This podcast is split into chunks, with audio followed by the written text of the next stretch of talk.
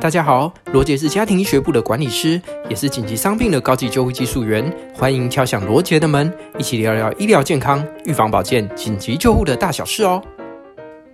最近发生了好多精神疾病的案件，而且还闹上新闻。那正巧我上个月才刚接受完 CIT 的行为与精神危机处理的团队训练，那有蛮多感想可以跟大家分享的啦。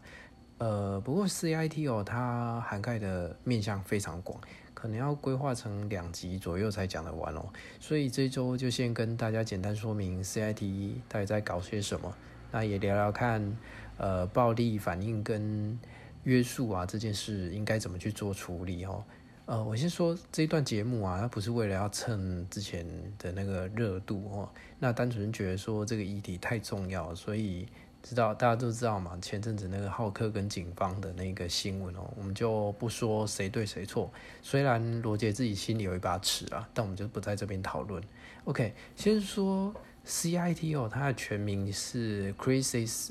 Intervention Team。那它原本的翻译呢，其实单纯就只讲危机处理团队这样子。那这件事是缘起于一九八七年的时候，美国。孟菲斯警察局哦，他在田纳西州处理一桩二十七岁的那个精神疾病案件。那当时是病人的母亲打电话给警方去求助，可是那个警察到场之后，因为看到病人他。持刀自残，而且现场可能有自伤伤人之虞，所以他就开枪打死他。就这个结果啊，就连报案的那个妈妈都想不到。那也因为这样子的结果，就造成呃家人啊非常大的自责跟一个很大的一个伤害。这样子，呃，我想这件事悲剧的主因哦，它是因为精神疾病它发作过程会引起一些像是幻想。然后会造成病人的行为不受控，那这反而会在现场啊，让其他处理人员主观的认为这些人他是有威胁他人生命的犯人，而不是病人。那这时候警方当然会觉得说，一切要以安全为首要考量啊。加上国外警察他们有规范说，当他的生命受到威胁的时候，就可以使用致命性武器。所以开枪这件事哦，老实说不意外，真的。那。呃，这边还是要跟大家分享一个核心的概念啊，就是说其实警察哦，他也是有相关的规定哦。虽然说他可以使用警械，但他不是想开枪就开，或者是想打人就打人，因为在规定上是说生命产生威胁的时候才可以使用武器，但威胁哦消失的那一刻啊，你就。那就是你停止使用武器的一个时间点。我想这跟很多乡民想的都不一样哦。而这而这样子的一个规范，其实也有国外的警察出来做解释。他说，确实真的是应该这样子，没有错哦。那。呃，我觉得这个案件哦，其实他后来啊，因为发生了这样的悲剧之后，他就在当地被视为一个非常严重的有一个问题，所以就由孟菲斯警察局跟国家精神疾病联盟以及一些相关的学术机构，他们就创立了 CIT 这样一个课程，那作为就是后续训练那个相关一些处理人员在做这些精神疾病案件的时候的一个知识跟技巧这样子。那其实 CIT 它是结合了警察以及救护人员跟卫生主管机关的一个合作模式啊。它强调就是说，在安全的一个优先之下，不要过度使用强制力跟武器。那可以用这样的方式去减少人员的一个伤害，然后并且去充分的互助合作，然后去运用前端跟后端的一些技能哦，然后去达成这整个精神案件的一个处理。那其实它整个前端的一个技能就包含了像是精神疾病的一个知识，那精神病人识别以及精神疾病的评估，那当然还有其他像是降阶缓和的一个技巧、沟通管理跟自我保护这样。那最呃最重要当然就是危机的一个反应嘛。那后端的技能它比较像是一个。后面平台的一个运作，它就是跟精神卫生系统以及社会安全网的一个连接，那以及社区官方跟非官方组织的一个资源合作，哈，就是用这种前端跟后端的一个模式，然后去把整个精神的一个呃案件去把它处理好，这样。那从刚刚。的一个分享就可以听得出来，其实 CIT 的层面真的是非常广哦，那包含的一个结构也非常多。那乍看之下，其实蛮像我们以前在做的那种精神疾病救护的一个作业架构啦。可是我我真的在这次受训之后，才有一个感觉，就是说相同的食材哦，它透过系统化的重新烹调之后，它才算是一道真正的一个菜。对，因为吃起来就不一样。因为我们回顾以前在处理这些精神疾病案件的时候，大概就只有一条嘛，就是只要他有致伤伤人之余，就抓起来，然后强制送医。那除了这个以外，就什么都没有了齁，完全没有什么作业依据可以去参考。那偏偏现场的一些团队啊，也都没有合作机制，所以整个处理起来就非常的乱哦。这是我们以前在处理精神疾病案件的一个很大的感觉了齁。OK，那现场其实有时候不免我就会遇到一些暴力事件。那这个遇到这些暴力事件，你要怎么做？而且该怎么样去约束这个病人才是妥当的？嗯，我觉得有时候有呃古古代有句话。讲的非常有道理，它叫做“山雨欲来风满楼”，真是这样。就是其实有时候你看人脸色这件事啊，它很重要，而且它是我们从小就学会的一个技巧。可是很很有趣的是说，每次遇到一些比较紧张紧张的冲突事件的时候，我们反而就会去忽略观察危机跟评估情势这样子的一个理性能力，那反而会直接启动。肢体战斗的一个本能就是跟他冲啊，但是想想看哦，除了冲以外，我们还有别的选择吗？应该还有很多别的选择可以做。那回到刚刚我们提到那些前端技能哦，我觉得前端技能可以再分成呃三个面向，就是先备的知识、降低冲突跟面对冲突这三大类。那当然就是像精神疾病的知识啊、识别，这个就是属于先备知识嘛。那精神疾病评估、降阶缓和技巧。沟通管理这个就是降低冲突的部分，那自我保护跟危机反应啊，就很明显就是面对冲突。但我觉得啦，就是除了要呃处理冲突这件事情以外，其实大家也应该要配备就是辨识冲突征兆的一个能力，因为你在辨识呃有这样子的一个辨识能力。之下，你才有办法去判断现在是不是危险爆发的一个时机。那当你判断出来之后，你就可以及早做出选择，一些反应的一个措施哦，就看你要走哪一种的一个反应这样子。呃，我觉得有一件事哦，就是辨明局势啊，你才有办法换取先机。因为真的蛮多人会把他的情绪都写在脸上，或者是透过他的肢体语言啊或声音去表现出来。那这样子的呃表现方式哦，他就会让大家有机会在现场啊去嗅出这个人他有没有可能即将发动暴力。因此，我们可以透过眼、耳、鼻、舌、身、意这个六大征兆去判断出一些契机。那在眼的部分，其实你可以去看，就是如果他有一些与你瞪视，就瞪着你，或者是眼眼神飘移啊这种。不跟你聚焦，这种这种部分，其实它可能都是一些敌意的表现，尤其是漂移这件事，有时候他可能在闪躲，但他酝酿，真的很小心。那耳朵的部分呢，其实就是他可能有幻听，然后开始有喃喃自语啊，这个就要特别注意，那个病人可能已经产生了一些幻想，而且失去现实感。那他当然就因为幻想之后，就可能会有一些暴力冲突的一个。呃，后续的一个表现会出来，这就要特别注意。那当然，这是另外可以看鼻的部分啊，就是如果他有加速的呼吸哦，那就代表这个病人他已经有些情绪焦躁的生理反应出现，那也要特别注意。那舌的部分就是去看看他有没有跳脱常态的一些音调，因为声音变比较高。或者是说他有使用攻击性、攻击性的一个词汇，如果有，那其实也是一个征兆嘛。那身的部分，我们就是去看看他是不是有一些焦躁多步，就是停不下来，一直到处走，然后有些握拳哦，这种威胁动作，有的话，诶，那他可能也是很重要的征兆哦。那意这件事，诶，我觉得意哦，它其实讲的是意图啦，但是讲意图这两字就很抽象啊。那在整个精神医学理论里面，有个东西哦，它是一个工具，它叫做暴力曲曲线。我觉得暴力曲线这件事蛮好用，其实它就是把我们整个情绪的进展啊，分成就是诱发升温，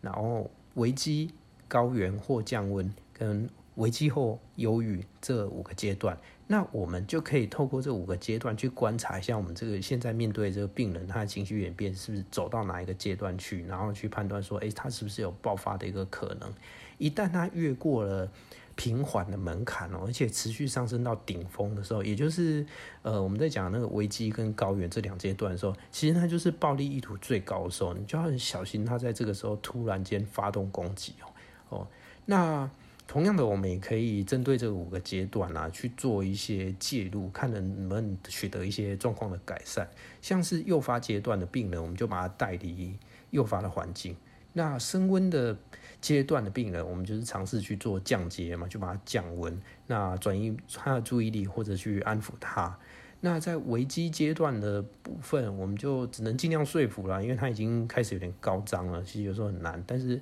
呃，真的不行，不得已的情况之下，那只好发动约束，或者是他有攻击动作，我们就要反制他，以免大家会受伤嘛。那等到高原或降温阶段的时候，我们就是试着。啊，继续降温，看能不能把它压下来哦。那有些病人哦，他走过这一段，他走到到了第五阶段，就是危机后忧郁的这个阶段的时候，其实你就要反而特别小心，要去注意照顾这个病人，因为他已经开始进入忧郁阶段之后，他可能就会自伤，哦，甚至是不小心自伤之后，人也会开始伤人，哦，这个就要特别的去注意他。所以这个是在整个五阶段里面去走的一个进程。那我觉得最后一个阶段是。特别不一样的地方，有时候我们觉得处理完事情啊，就把它丢着，但实际上这个时候其实是一个更危险的时候，也要特别的小心哦。那我觉得危机反应这件事哦，它还是一个概念啊，真的是。发生一些止不住的危机之后，我们是不得已才去做反制啊。因为其实真的在发动正式的约束之前哦，我们还是要尝试去评估它的症状，然后给予口头降温，这完全都不行了，才去做所谓的物理性的压制，就是约束哦，约束带啊，以及一些肢体性的控制。然后到了医院之后，才去做所谓的化学性约束，也就是给予一些镇静药物嘛。那这个也是在精神医学的一个约束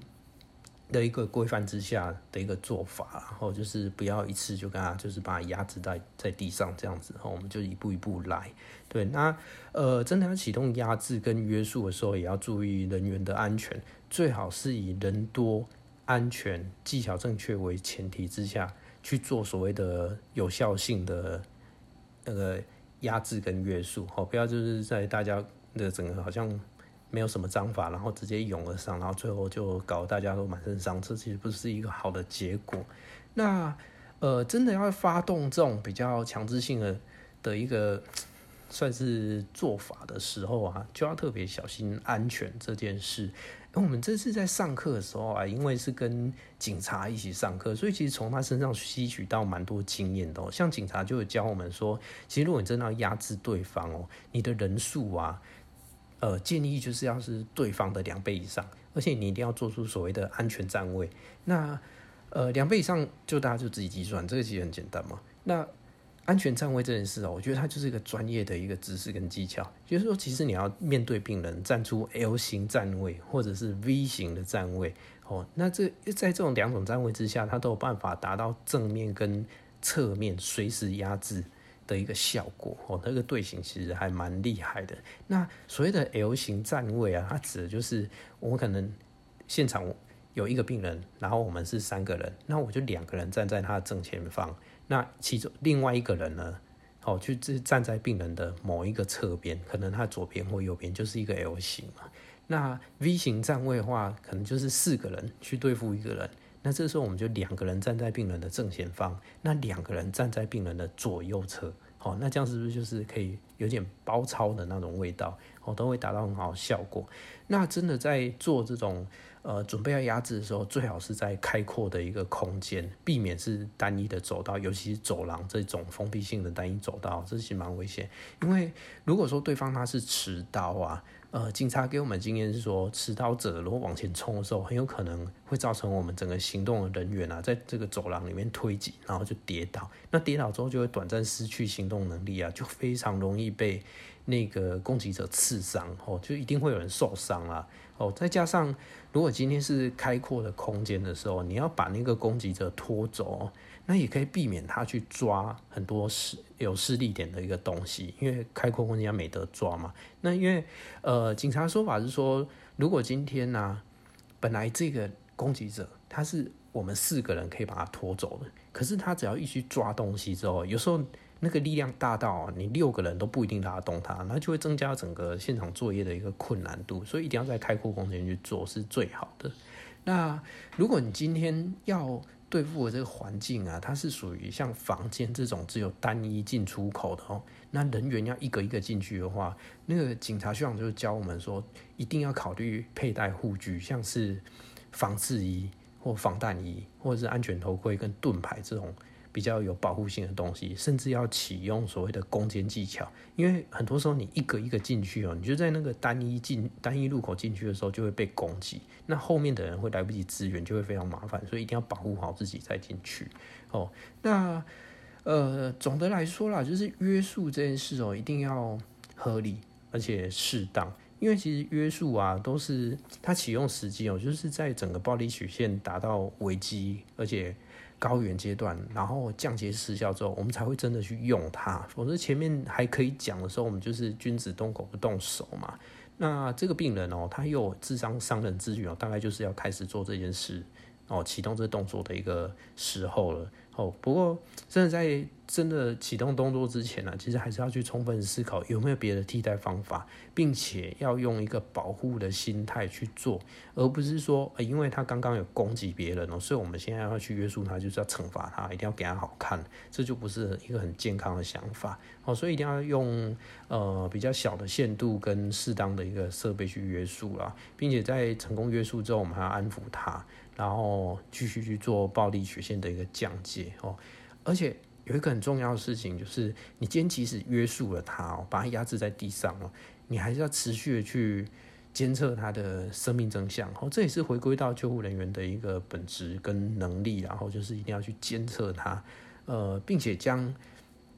他的一个呃。现在的监测出来结果，跟为什么要约束他一个理由，还有他身上有没有一些危险物品，都会把它记录在档案上。这是一个非常重要的事，因为其实在国外哦，就曾经有发生过，把人约束了之后，然后就把他压在地上，然后脸也是朝下，就后来要送到医院之后，发现他已经窒息死亡了。这是一个很不希望看到一个结果，因为我们今天是要救他，不是要害死他嘛？呃。其实我在上这这堂课的时候，觉得说约束啊，真是一个蛮难过程。以前都想说是把他抓起来，然后赶快把他绑起来而已。可是现在这次在演练的时候，我就发现要把一个人抓稳哦，还真不是很容易耶。就是呃，最好啊，就是在现场我们要定出一个领头羊哦，来指挥大局。而且清楚的去分工哦，才会知道说等一下，我们要用什么样的站位，然后要用多少人去靠近他，靠近他，然后谁要去控制他的大关节哦，然后谁要抓手，谁要抓脚。这个其实如果能弄出来的话，像我们那一天在演练，这些都安排好，一次上去哦，很快就把那个病人制服了，真的非常快哦。那重点是要控制大关节啦，不要去抓致命部位。那我我衷心建议啊，因为其实抓人这件事哦，还是警察的。的强项，所以如果以后啊，就是各位救护人员哦，没有配合警察一起处理这个精神疾病案件的时候啊，我们就把这个发动约束的这个指挥权哦，交给警察学长，因为他们真的很专业，他那个快很准哦，那个效率真的有高，一下子就把病人抓起来，真的还蛮蛮厉害的，而且他们的造成伤害度其实就比我们要低很多，因为我们有时候乱抓了就会受伤，就是不管是病人还是我们都可能会受伤。哦，那除了要把这个病人控制住以外啊，最好要指定一个专门的人员，他专心的去把这个病人用约束带把他绑起来。好，那绑的姿势就是一手高于头部，另外一手啊低于腰部。好，那因为其实，在学理上我发现这个姿势啊，可以大幅降低这个病人使用大肌肉的一个挣扎的一个能力，那就可以降低他去挣脱，或者是说他的过程挣扎造成的一些受伤了。不过这个。约束跟绑的技巧，最好平常就要练，哦，要熟练，那才有办法在现场第一时间去快速的去完成。对，总之啊，我要跟大家分享，就是说，其实真的发生冲突之后啊，就很少，也很难有不受伤的一个结果。所以，我们就是在这一节节目我提供一些方法，让大家去做一个参考，哦，尤其是像安全站位啊，跟弓箭技巧这种。自我保护部分真的是我们以前身为救护人员，我都从来没想过一个事，所以我觉得这堂课其实蛮蛮有趣，而且蛮有意义，也学到很多东西。那我也希望说，借由这个节目跟大家做一个分享之后，然后给大家一点启发，也许你可以去想想看未来要怎么做会更好。OK，那我们这一次呃的节目就到这边喽。如果你喜欢节目内容，赶快按右上角的加追踪，方便收到节目更新提醒。若想参考今天的详细文字版，欢迎到 Facebook 搜寻粉砖罗杰的 EMS 视野救命四分钟。我们下次见喽，拜拜。